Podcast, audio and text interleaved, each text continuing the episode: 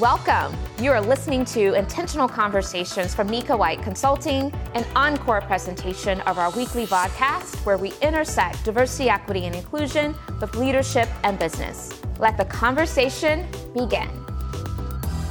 If you have been a part of our community, you know that I always take an opportunity before I bring on our guest co host to give an official introduction of them. I do read their bio. I always want you to know their accolades, their credentials, how they show up to this space.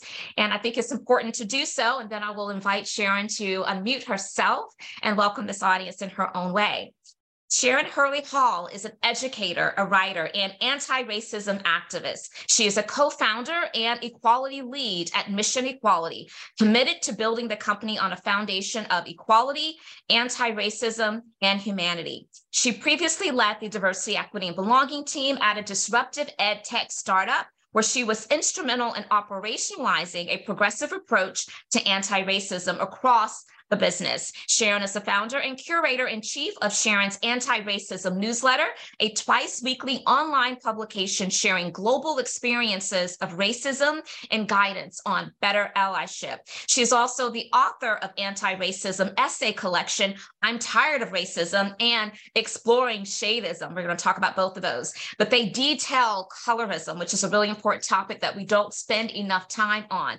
I'm so super excited to welcome my friend. She and I both are a part of a mastermind group together. And so we've been supporting each other for quite some time now. And I look forward to you all having a chance to hear from her. So I'm going to stop sharing my screen. You know what to do, podcast community. I encourage you to go to the chat, find those emojis, or if you're LinkedIn Live, go to the comment section and help me to welcome um, our guest co host today, Sharon Hurley Hall. And I'm going to actually um, ensure that I can magnify you, Sharon, and I think I gave you a little bit of heads up that one of the things that we always like to do is to make sure that our guest co-hosts, as they're greeting the community, to share with us something that we would not know about you from reading your bio or from um, you know just actually looking at your linkedin profile so what can you share with us sharon and welcome my friend Thank you, Dr. Nika, and I'm delighted to be here. And I see some familiar faces here. So thanks for being with us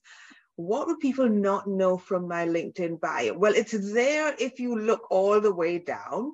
I'm a Reiki master teacher. I've been a Reiki practitioner since 2006. It is there, but it's not something I talk about a lot.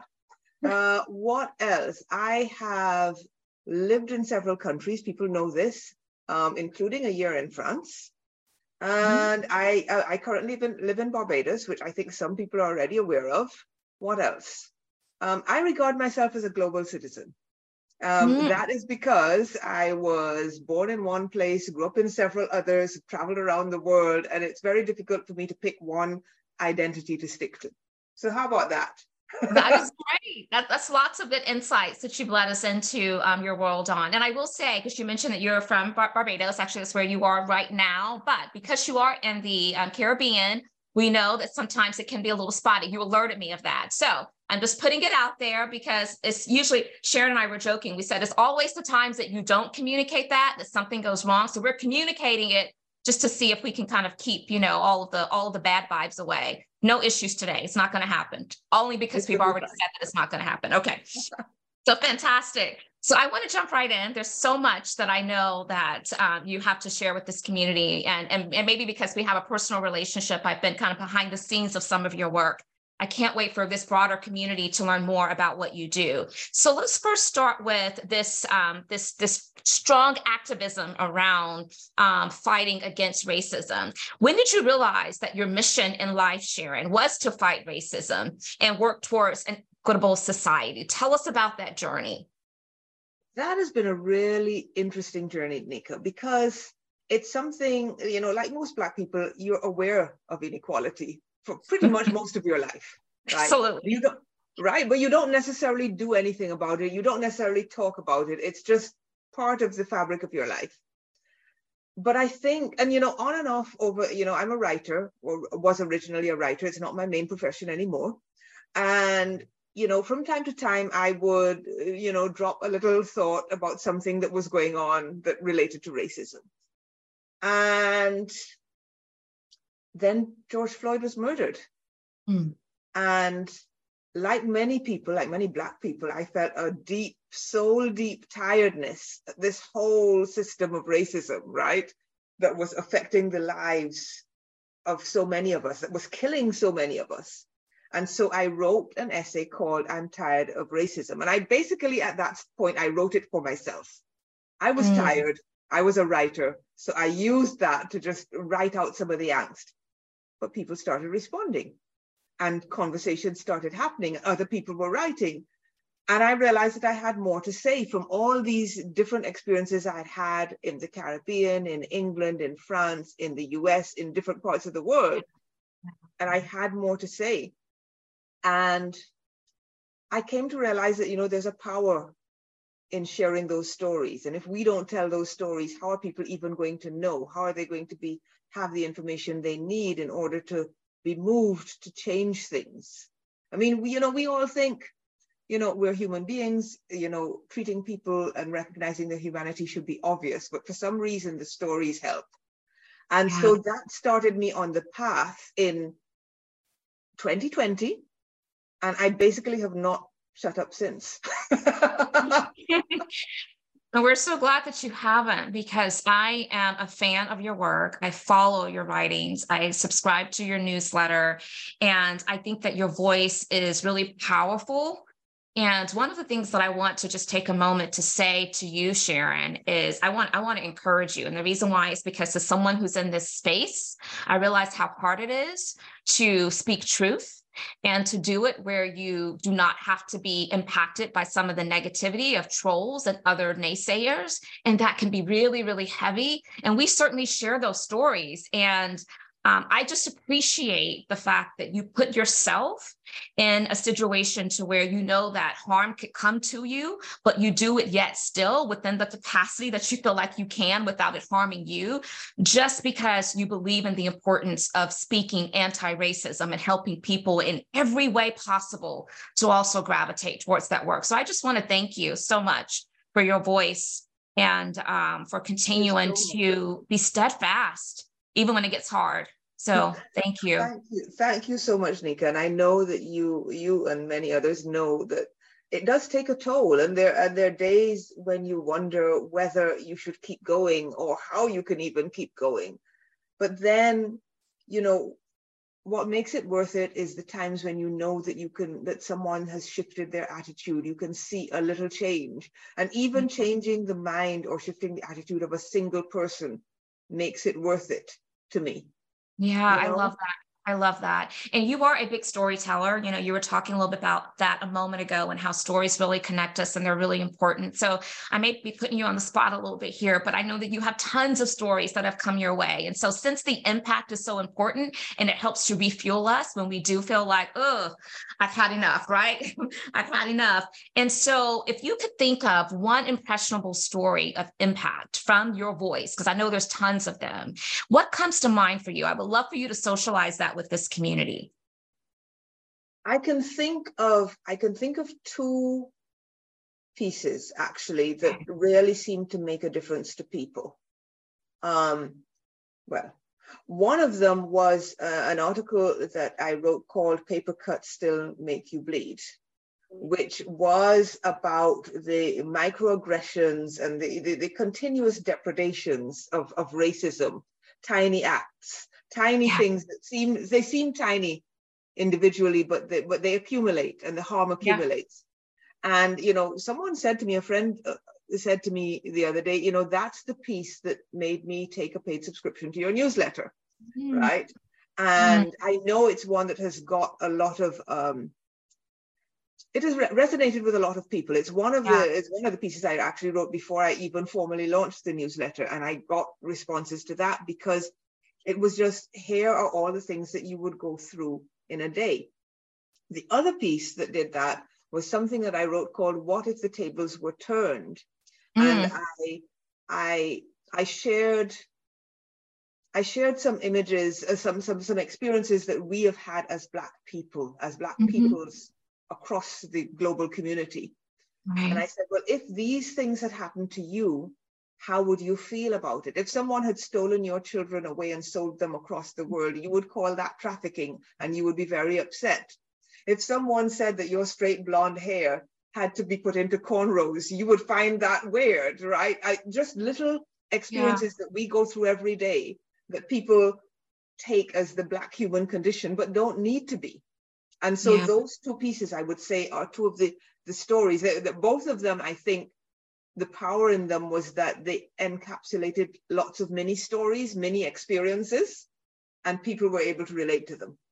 Yeah, no, I love that. Someone placed into the chat, Toki, by the way. Hi, Toki. Thanks for being here. Death by a thousand paper cuts. And we've heard that a lot when we speak of like microaggressions. Yeah, it made it's made seem like it's micro with that one singular incident, but the fact that we are exposed to so many of them all the time, it definitely has a bigger impact. And so I love the flipping of the script, if you will, um, by way of the analogies and the examples. Well, what if this were the case? Then how would you feel? I think that could be really um, powerful to help people connect to some of the challenges and the trauma that um, you know people experience when they are oppressed because of the color of their skin. So you mentioned at the start, Sharon, that you have lived in a number of countries, and I would imagine that that also has a lot to do with your view, your your reflections, and how and your perspectives, and how in which you show up to this work. So, can you speak a little bit about just from the fact that you've spent time in several countries, how racism differs in other parts of the world? And are some governments, from your perspective, better or worse, you know, in terms of overturning systemic structures that may negatively impact marginalized people or Black people? Let me just say it. Um, yeah, share with us your thoughts. That is a, that is a, such a great question, Nika, because you know what I can say is that I have experienced racism in pretty much every country that I have lived in or visited. Mm-hmm. And so that is the same whether it is a black majority country or a white majority country. Interesting. Because yeah. because you know, I, I spent a lot of time in the Caribbean, mm-hmm. right? If you grow up in the Caribbean, you're still in a white supremacist system because that is the, you know, the, the your heritage is enslavement and the plantocracy. Right. And so much the same way that you have those systems embedded in, in places like the US, you have those similar systems embedded in, in Caribbean countries. Cosmetically, it looks different. And, and that does make a difference, you know, in that, you know, I, I chose, for example, to raise my daughter here mm-hmm. because I know that when she goes to school, when she went to school, the color of her skin was not the first thing that people saw and they did not change their expectations of her based on that. Yeah. So that, right. So that was really, really important. She's she's now 20 and she's she's um, in the UK. Um, but I think that the experience of racism, many of the experiences of racism are equally bad everywhere. You know, if you don't get a house or you don't get a job or you get microaggressions, it really doesn't matter whether you're in the UK, the US, the Caribbean, wherever. Where where there is a difference is is that your life is much more at risk as a black person in the US is my ex, is my my experience. I remember once being at a, an event in in New York and it was a bunch of people, mostly black, and everybody in the room there were 50 something of us except for me and and and you know a couple of us that were from the caribbean. Everybody else in the room had had a family member affected by gun violence. Many of them had lost people. Many of them had lost people to police brutality you know and and so and so that is that is the difference um, yeah. What I see happening in other places is that they're heading back to, they're turning towards the right. So some of the laws that have offered protections may be undone or may be less robust. So I don't know that it is good anywhere. I think that there are places where you can be partly insulated depending on how you move through the world from time to time but but you know but there are people in that same space you know, you can be in England and people will smile and say good morning and be nice to you. And, you know, at the same time, they're, you know, they're deporting people back to black owned countries and they're, they're cutting down on your protections in law. You know, it's, eh, you know, we really need a complete rethink everywhere. Yeah, complete reset everywhere. You used language that I found very interesting. You said although it's it cosmetically looks different when you were talking about you know the decision that you made for your daughter um, and that's interesting because i think that for a lot of us especially maybe a lot of us that aren't well traveled from a global perspective, we may perceive that certain areas where there are a lot of people who may look like the global majority, um, Black and brown skinned people, that racism is not as prevalent. And um, what we're hearing is that, yeah, that is that is kind of we're misguided by that if, if we don't yeah, really um, speak to people like yourself and, and dig into it deeper to understand that it, it it does it does still show up. It does, it does, and you know it, it it shows up in it shows up in different ways. Okay when i was when i was quite young and you know looking for my first job and i had my hair braided right? And the person who was interviewing me who happened to be a white woman she says well if you get this job you cannot wear your hair like that. Okay? So that is hair in a country where 95% of the population is black right yeah. so it's the same thing that americans mm-hmm. are facing that Brits are facing where black kids are getting their hair cut off when they go to school and they, you know, and they have them in locks. You know, it's like the the the the, the foundation of the system is the same. You know, the Europeans exported their brand, their brand of racism everywhere. Yeah. Right. So it still exists in those countries. It still exists in the countries they colonized. You know, it you know the the the the legacy of those attitudes has remained both in black majority and in white majority countries. Yeah. And i think we're fooling ourselves if we think it's otherwise. Yeah. Well stated. Well stated. Um, so i want to talk about exploring shadeism um, First, I just the language there. I love it. It's it's very catchy. It definitely um, allows for a good bit of intrigue for people to want to engage deeper. But let's talk about your book, Ex- Exploring Shadeism. I know that it examines um, psychological and sociological effects of shadeism. So tell us, unpack shadeism. What is it, and why is it important? Why did you decide to write about it, and what kind of impact has this conversation um, had so far? Okay. So Shadeism started as a master's research project, and I wanted to do something. I was in England at the time. I wanted to do something rooted in my country and culture.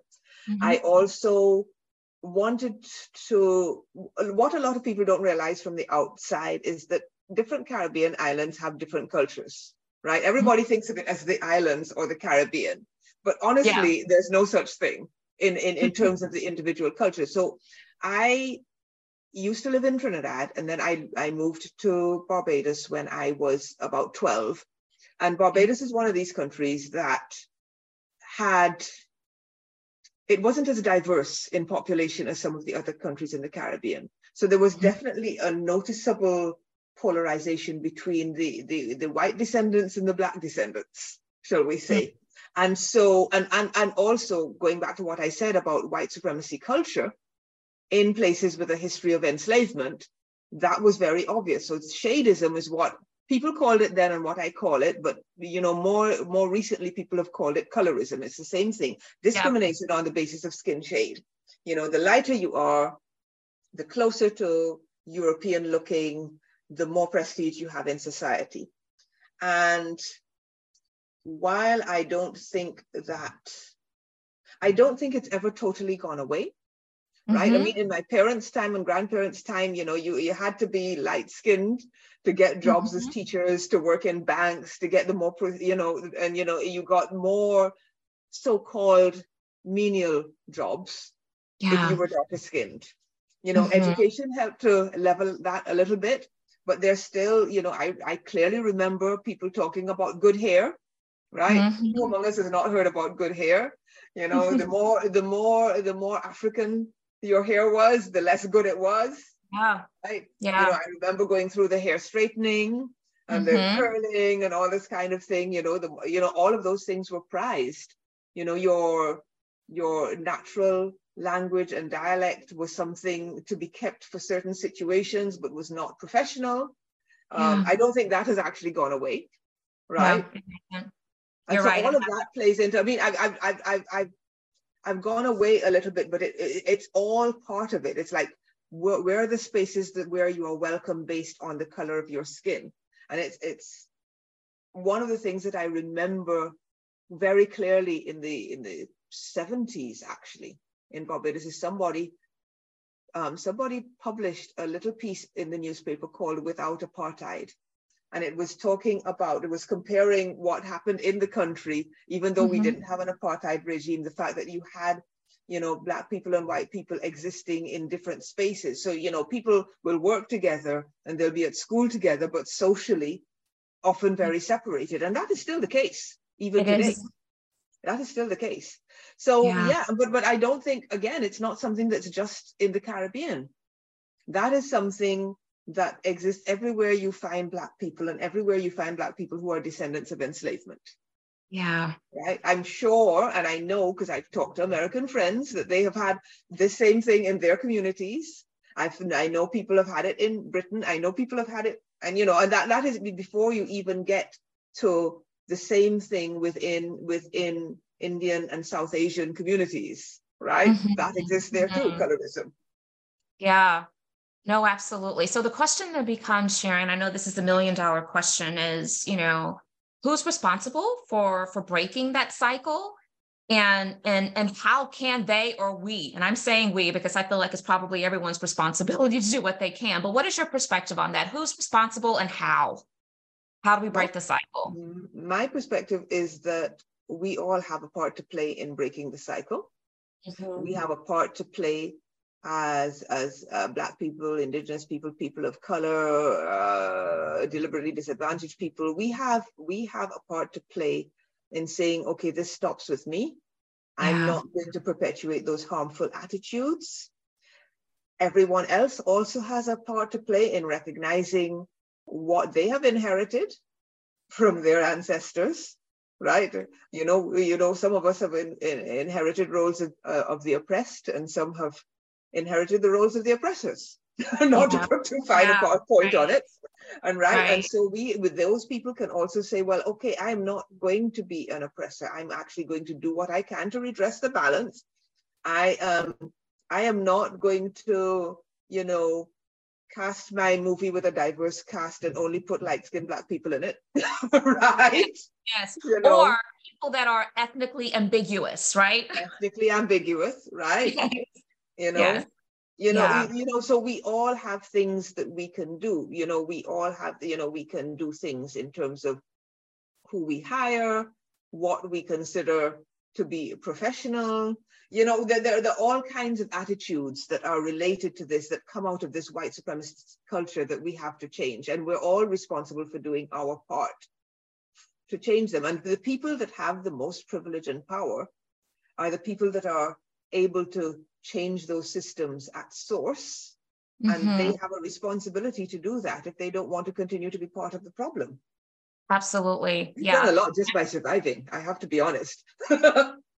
You can say that a million times over. We've done a lot just by surviving. That is a mouthful and it's so powerful and it's so true. And so I think that's why, you know, when I was introducing you, I talked about how we've had a lot of conversations behind closed doors about ease and abundance, ease and abundance. And some may you know be a fly on the wall hearing that conversation and thinking you just want life to be easy? No it's because you have to realize what we've done already. It's hard in and of itself. And so yes i deserve to be able to have a life of, of some ease on certain days right? Agreed. and abundance because that's been that's been we've been so oppressed from that. And so i i appreciate you bringing this to the conversation I'm also hearing a lot, Sharon, and I want your perspective on this about how, and this goes back to my appreciation of your saying this work belongs to all of us, right? Sometimes I think that the notion can be the white people have to fix it only, but I think that there's a part for all of us to play. And because what I am, what I am re- realizing, even when I do my own self-reflection, and even when I think about, you know, others that look like me, sometimes we also perpetuate some of those challenges because of, you know, we are also conditioned towards the to center whiteness, right?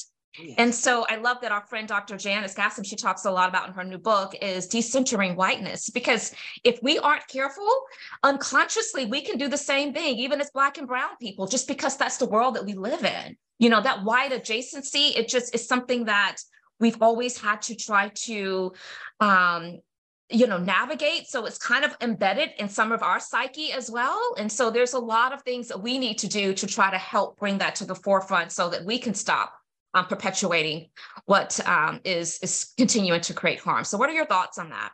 I actually, I, I totally agree with you there, Nika. You know, we've grown up in these systems. Yeah. The systems in which we have all been raised center whiteness and privilege yeah. whiteness. You know, we see it in our day to day. We see it in the institutions. We see it in the systems. We see it in the structures. We see it in the media. And yeah. that has not changed. Yeah. Even, even right here in 2023, that is still the same. So we ourselves, people that look like you and me, have to say to ourselves and have to ask ourselves when we're contemplating doing something, am I centering whiteness here? Am I? You know, when and in the work we in the work that we do, if you're doing anti-racism and DEI work, that's a question that you have to ask yourself too, because yeah, because you know, sometimes hard truths need to be said that people may not find comfortable right? And sometimes you might find in yourself a tendency to to dial it back a little bit just to make it a little more palatable. But are you doing anyone any favors, yourself or the person in the conversation with you? So yeah. I think I think definitely all of us in this work have to recognize that we have been raised and socialized to center whiteness and undoing it may be the work of the rest of our lives right yes Sharon, that is so good. I want to I want to socialize an example, real life example that um, we're navigating right now at NWC, and I think it speaks to precisely what what we're talking about. Um, examples can be really powerful for helping to kind of connect the dots. But we have a client that we're supporting, an executive within their organization, with um, with coaching, coaching specifically around building up their their, their cultural intelligence and and just you know centering um, humanity because the great tactician, but the style and the approach sometimes is challenged. And as we were providing, you know, a couple different coach candidate options um, to the organization, one of the things that we had to be really clear to communicate is that we're not putting these coach candidates in front of you for you to interview and qualify them. We've already given you their credentials, they are qualified. Rather, this conversation is very explicitly for you to be able to provide any background, contextual knowledge that can really help the coach also decipher whether or not they want to be partnered with this individual executive. And so oftentimes, every time we walk into spaces, it seems like we're always being qualified, qualified, qualified by someone else. And usually that someone else does not look like us. So for me, it was so important to make sure that I communicated that. I don't want my coach candidates walking in feeling like you're qualifying them. No, they're here to be of service to you and you're to give them just some insight and be a resource so that the final coaching client can make the decision. And so I just wanted to share that example because literally we are dealing with that right now. And, and fortunately, this client is, is very astute and they completely obliged and agreed, and it was never even a thought. But I just felt it was important to make sure. Oh, anyway, really? Oh, really? Yeah. That's a that's a that's a really good example because and yeah. so often you know we're qualified we're overqualified and people are still yeah. asking questions about our credentials yeah. and it's like yeah exactly you know yeah. Are you scrutinizing us to the same degree in which maybe you're scrutinizing, you know, the white male counterparts that perhaps right. is, are in the yeah. consideration set? And yeah. We so know why, that, why, we know that's not happening. Yeah. Why do it here? Yeah, absolutely. So uh, we're going to shift momentarily, I definitely want to give the audience a chance to ask you questions, whether through those who are joining us LinkedIn Live, you can place it into the comments, and our team is paying attention there. That will bring it to this conversation. Or here, if you would like to ask a question, you can let me know that by using the raise hand feature, um, and then I will invite you to unmute yourself and share. So while maybe folks are thinking about some of the questions perhaps that are coming up for you, um, I want to talk about your book, I'm Tired of Racism. How long did it take you to write that first and foremost? Is, is what I want to know. How long did it take you? Well, the book almost wrote itself, Nika, because what I did, I was I was writing my newsletter. Mm-hmm, I was writing mm-hmm. my newsletter, and someone said to me, you know, I don't want a regular newsletter subscription, but I would love to read your work. Have you thought of collecting it? I thought I said, no, I haven't, but I will now. And so, and so yeah. I went, uh, you know, one weekend, I went and I collected some of the, the, pieces from my the early. This is from like the start, the first year of my newsletter. Mm-hmm, I had mm-hmm. a couple of things that I'd written that I'd never um, posted. I put them all together. And so that initial part didn't take very long. It did take me another two years to actually get the book out. There was yeah. a little bit of, you know, there was a little bit of um, back and forth with how I was going to get it published and you know I was going to go with a small publisher then it didn't work out that that basically cost me a year yeah and then and then the after once I'd once I decided that I was going to self-publish it didn't take that long although come to think of it I suppose it still took nearly 10 months to get the book out you know it's ah, not a quick yeah. process and you know this yourself having a book yes. out right? You know, writing yeah. the book is almost, in some ways, can be the easiest part. When you have to edit it and make it make sense, and then do all the promotion and get the cover designed, yes, you know, all of that takes a long time. A yeah. Let me tell you why I, I asked that question, Sharon um, you know, when you think about the topic and the stories, um, I can imagine that even the even though the the compilation of, of work that you had written over different time that you pulled together, there was a good bit of time of editing and then really making sure that you were picking all the right stories. So you were reliving and re-exposing yourself to these stories.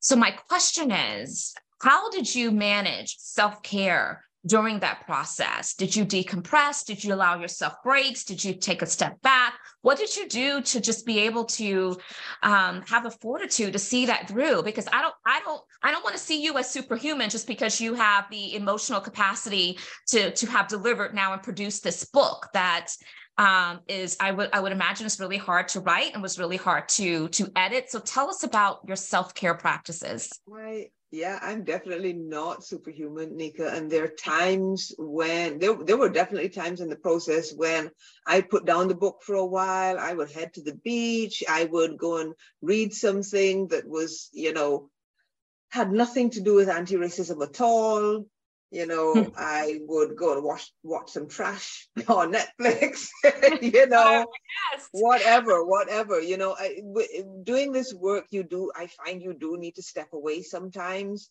and and just shift what's going on in your brain because because it does get heavy. It does mm-hmm. get heavy, and you know, I often say to people, and and what you've just referred to, Nika, is that this is not academic for me this is stuff that I have lived that we are living. Yeah. We're all living yeah. it. When you know it's not, and it's not like we lived it and it's gone. It's like we're living it day in, day out.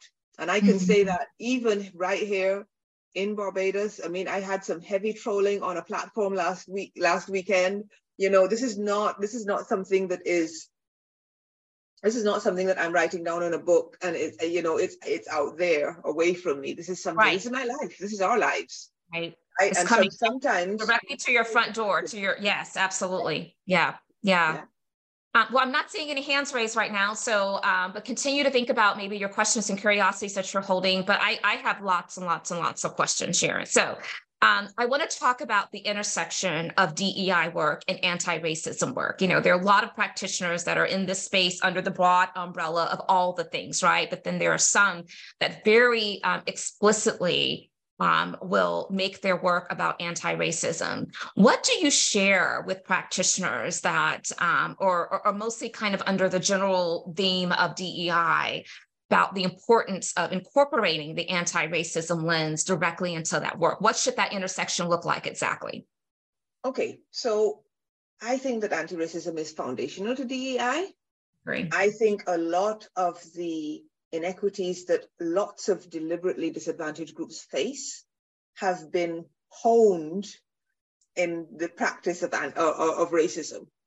And so I believe that when you start to undo the harms caused by racism and you redress the inequities caused by racism, you make things better for all deliberately disadvantaged communities. Right. And so I don't see how you can do DEI without taking that into consideration. Absolutely. You know? Yeah. I mean, that's a short point answer, but that's the answer. no, point blank, period. I, I, I am right there. I'm right there with you. So I shared a little bit. Well, actually, I do see a hand raised right now. And so I'm going to invite that audience member's question. And it's actually Jared Carroll, who has been a guest on our podcast before. So, Jared, I'm going to add you to the spotlight. Thanks for being here and joining us today. What question or comments do you have? Yeah, thank you, Nika. And Sharon, uh, when I saw that you were on this week, I normally I can't make this because of work commitments. Like, oh, I have Friday morning free. I'm going to see it. So awesome to see you and nice to I know we've exchanged ideas in the past, but nice to see you and actually talk to you now for the first time. My question is around, you know, we're seeing so much um, anti woke backlash. I mean, DeSantis, other, you know, there's some kind of high profile examples, but it's it's it's like a movement. So I guess my question for either one of you, but Sharon, you know, since you're the the guest of honor here, what what can and should we who are in this, these spaces in whatever our role is, whether we're in house, we're consultants, we're speakers, we're writers, what what do we what do we need to do to to shift not not change but like shift to counter counter the counter right? Because you know i think we i think we can agree everyone on this call knows it's a bunch of you know bs but it's it's out there and it's strong and, and it's it's it's resulting in legislation and harm and and like this momentum. So how do what is our I don't know what is it, how does our approach shift a little bit so that we recognize that and then keep doing what we're doing um, to to counter that and and gain back some of the momentum. Wow. That is, uh, that's a million dollar question there. Tell us what to do. Tell us, tell us what to do, Sharon, and we'll just go do it. I need time to censor myself, and so Sharon, I need you to lean fully. okay, so I am going to I'm going to start by by telling a short story, which is that I wrote about the misuse of woke a couple of weeks ago. And one of my one of my friends, white friend, I don't know if she's actually white, but white presenting friend, emailed me to say, hey, was I the person that you were talking about? And you know, and, and it basically started the conversation about what it meant the importance of recognizing people's humanity and you know and and and and who you were allying yourself with if you choose if you chose to be anti-woke. And when you say to people when you say to people this is what i found when i say to people that the people who are anti-woke um, have have far right views, are often neo Nazis, don't privilege people's humanity, and, and yeah, you know, you give some real examples of some of the things that though the harms those people have caused, and then you know, many people will say, well, I don't believe that, I don't want to be aligned with that, and then this you start reclaiming the terminology and taking back control of the conversation. Now, I'm not in the U.S., so I don't know what you do from a point of view of, of fighting back. I mean, you have systems in place where you can set up petitions and you can, you can, you know, counter legislation. There, are, there are some of, some of those systems in place. Now, I recognize, I mean, looking from the outside, that you know the people that are um, pushing the so-called anti-woke agenda are also the people that in those places seem to have a lot of power to push through what they want. Mm-hmm. So then you have to go back uh, go back a level and you know how can you change things in your community? What is your local government situation? Is it, you know are there ways to undermine it at that level? You know are there are there situations in which people in certain areas can can change what happens in their community or their area? And i know that there are mechanisms for that. I'm not a, i'm not an expert but i know that they ex- they exist. And so maybe that's one approach to take jared I'm going to turn mm-hmm. it over to Nika now. well, it's, it's a great, it's a great question, and thank you, Jared, for your your boldness in presenting this question because I am keenly aware of all of the numerous conversations that have been surfacing around this very topic you know and they have not always been met with a lot of a, a, lot of kindness in terms of trying to reach some common ground. Let me just put it that way. This is nika's perspective. I believe that what we should not do necessarily is judge one's approach to it, especially when that one are individuals who are a part of the marginalized communities that are most impacted. And I say that because, again, it goes back to you can never fully understand those lived experiences unless you've been in that body and in those circumstances. And so, for someone that may take more of a um, what can be perceived as an aggressive approach to educating and helping people to lean in and to course correct and to see their ways. Um, you know, I, I, don't know what it, it, took to reach that place. I don't know why they have subscribed that particular um, approach and strategy as one that feels right for them. Um, so I don't judge that. What I am aware of is that this goes back to sharing what you shared. When you think about people that are in these positions of power and influence, and they have large reach and audience, and some of the harm through their words are very egregious, then I think that it is to be expected that from a public perspective, there's going to be some public criticism and calling in of those behaviors and even trying to correct them so that there's likelihood of behavioral change. I personally have made it my mission that I know who I'm trying to convince, who I'm trying to appeal to, and who I'm not. People like DeSantis, they're not my audience, to be honest with you. I just don't feel like I want to use my energy and my time in places where I feel like they their heels are deeply rooted into the sand and you're not going to move them. I would rather spend my time on people that I feel like are looking for tools and resources. Maybe they aren't fully woke, whatever that is. That's a whole nother conversation. But I would rather try to align with individuals that I feel like have the ability to be um, engaged in a way where their learning can cause them to believe and once you believe it you know then you your actions begin to kind of align with it now that's just me but again i don't place any kind of i don't place any judgment on anyone because i again i i, I recognize that there are times where i really do want to kind of take that approach of but um, I think that as, as a DEI practitioner, we have to lead not only with our emotions, because we shouldn't take it completely out. You know, our emotions are part of why we have passion and we're deeply rooted in wanting to see this work really propelled to certain heights. But we also have to move with intellect, move strategically, move with kind of building bridges and not um, burning bridges. And, and I think that all of that together is is um, where we kind of hold the middle of the both and. Now, now that's me. I, you know, all practitioners are different. Go ahead, Sharon. You're you're you're no, wanting no, to jump in there. I I wanted to jump in on on what you just said, Nika, about who your audience is. And, and, yeah. and that's something that I've said from the beginning. You know, I'm talking to the persuadable.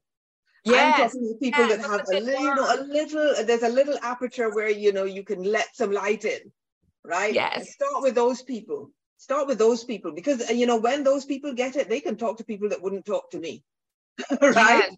Yes. Right? It's a ripple effect. It's a ripple effect. Yeah. Right. And some criticize that, right? Some say, well, you're, you're talking to people who drink the Kool-Aid then, so how are you going to make a difference? No, because there are a lot of people who are passive about this work. They think it's important, they value it, but it's like, I'm going to sit on the sidelines. If we were to take just a percentage and a fraction of that population and get them on the side where they're actively trying to um, you know get engaged in ways that really is meaningful and leads towards impact then that is a big movement i believe yes, that we can make.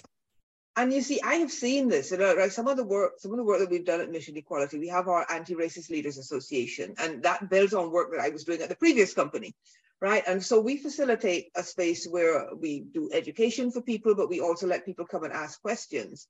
And what happens is you know and people come in at different points. You know most of the people who come in have come in at a point where they recognize that something has to change, but they may not know everything. They may not have done all the reading and the learning yet, but they come mm-hmm. in knowing that they want to do something differently, knowing that they want to move differently, and they ask questions. And what I have seen is that by holding space for these people and giving them a space to ask questions and to learn, their conversation and their confidence in tackling areas of disadvantage, in supporting people who face isms, their confidence in doing that grows.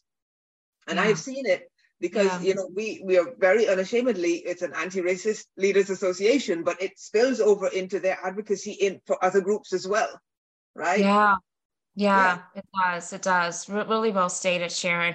Jared, I so appreciate your question. Did we did we provide any enlightenment at all? So much. Uh, oh. Thank you. Yeah. No, awesome.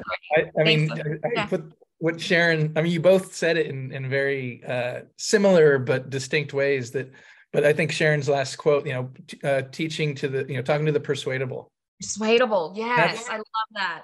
That love group that. who's, who is kind of, you know, could be persuaded by rhetoric like a DeSantis. Yeah.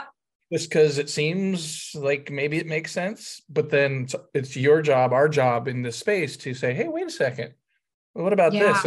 You said, Sharon, yeah. earlier about um you know like being kind of uh, well you didn't say it exactly but the way i interpret it was like kind of like do you want to be on the right side of history or like yeah. who do you want to be aligned yeah. with now and and moving forward and and from a legacy perspective too so that right. i think that's um that is pers- persuasive and, and it should be for people who are willing to think about it and grapple with it so thank you yeah. both i think you've centered me enough so speaking of centering whiteness you can you can remove me from the uh from the pin um but thank Thanks, you both appreciate you being here thanks so much um, okay, so yeah, I I too, as Jared has mentioned, I'm seeing some commentary into the chat as well. But um, we're talking to the persuadable. That is that is now some new language that we're going to borrow from Sharon because it's it's so eloquently stated. Um, so you just referenced briefly the mission equality that you that you launched. Talk to us a little bit further about that. Okay, so mission equality aims to change the game in terms of leadership and in terms of education. Um, it grew out of there's a, there's a, there's a whole backstory to do with to do with racism. My co-founder experienced at a previous company, and so you know she and I had been talking about a project to try and do things differently. And so this, in a nutshell, is where mission equality came from. And we we went through a couple of iterations, but the name says what we're all about. You know, we want an equal world.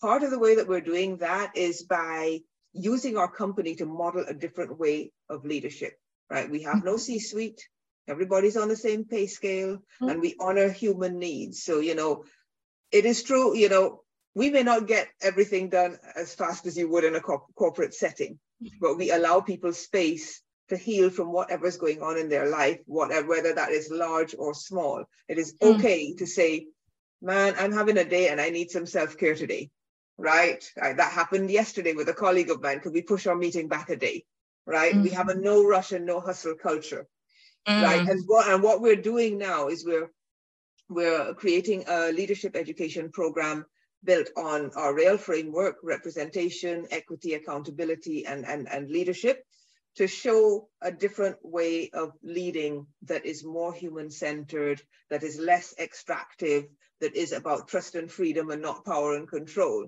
And eventually, mm-hmm. we want to get to tackling the education system as well. Mm-hmm. That is it. That is it in a nutshell. And what I That's want to say is we set out our vision in the black paper on equality. Eh, you know, you'll need a cup of coffee to sit down and read it. It's about 25 pages. It's in the so chat, by the way. Took, uh, yeah, we talk about we talk about you know how we perceive we got here, what the vision is, and and how we get from one to the other, right? How how do we create a more equal world? And we will mm-hmm. be bringing out more black papers on mm-hmm. other aspects of this, but that was our first one. I love it.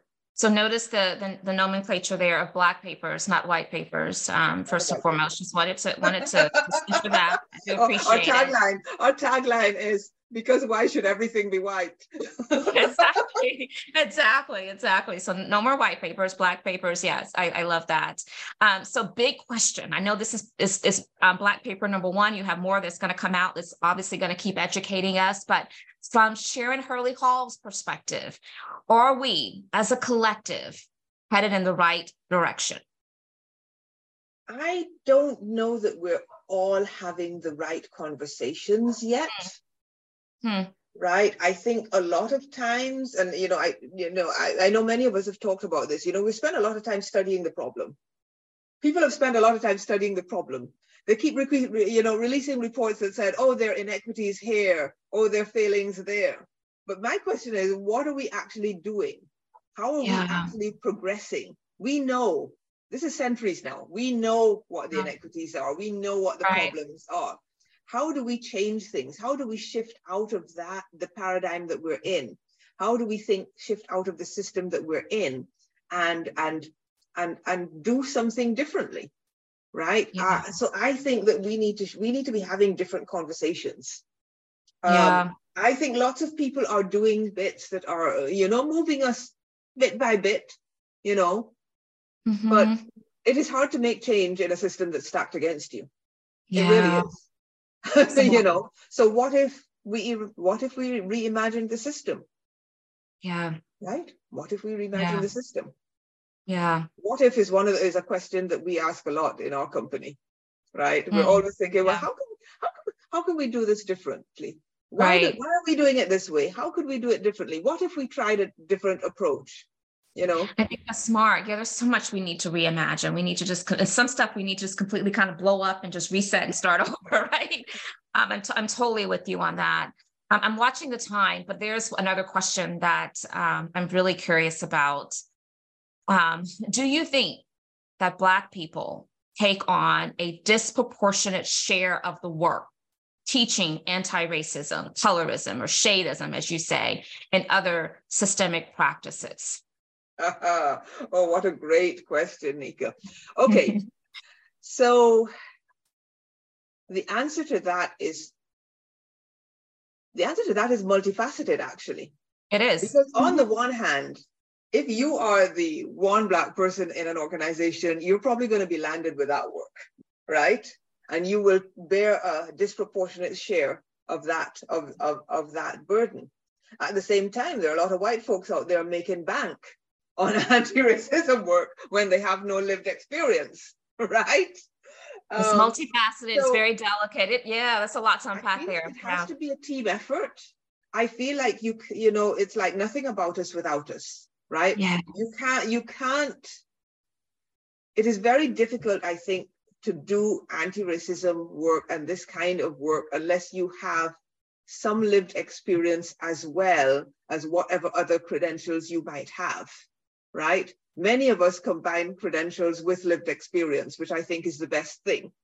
And I, but you know, I said when I was talking about my book earlier that it wasn't academic to me.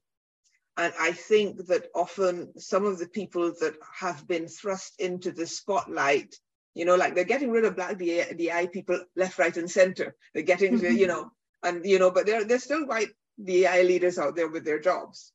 But you know, it's it's in some cases for some people it's it's academic. They don't they know they don't feel it viscerally. Yeah. Right? yeah. Um and i'm very you know i don't i you know i'm not saying that they should not be involved because as i said at the start as well as we've discussed nika this is everybody's responsibility to fix everybody's. things everybody's responsibility. Everybody has a role to play. But okay. i think that you need to involve people of the global majority in this work while at the same time not having them bear the entire burden of it.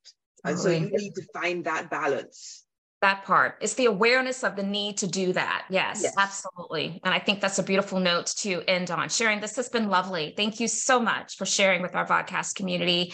And um, i hope that you all will take advantage of what you've heard today that you will um, make sure that you bookmark that link to um, exploring shadeism the black paper and that you'll also check out sharon's book i'm tired of racism um, Juneteenth is coming up, so I can tell you right now that Sharon does a lot of talks. And so, if you're looking for some kind of riveting talk for your organization, please consider my friend Sharon Hurley Hall. It has been a pleasure. I'm going to give you the final 10 seconds or so just to close us out in your own way. Thank you so much, Nika. Thanks, everyone. It has been a pleasure.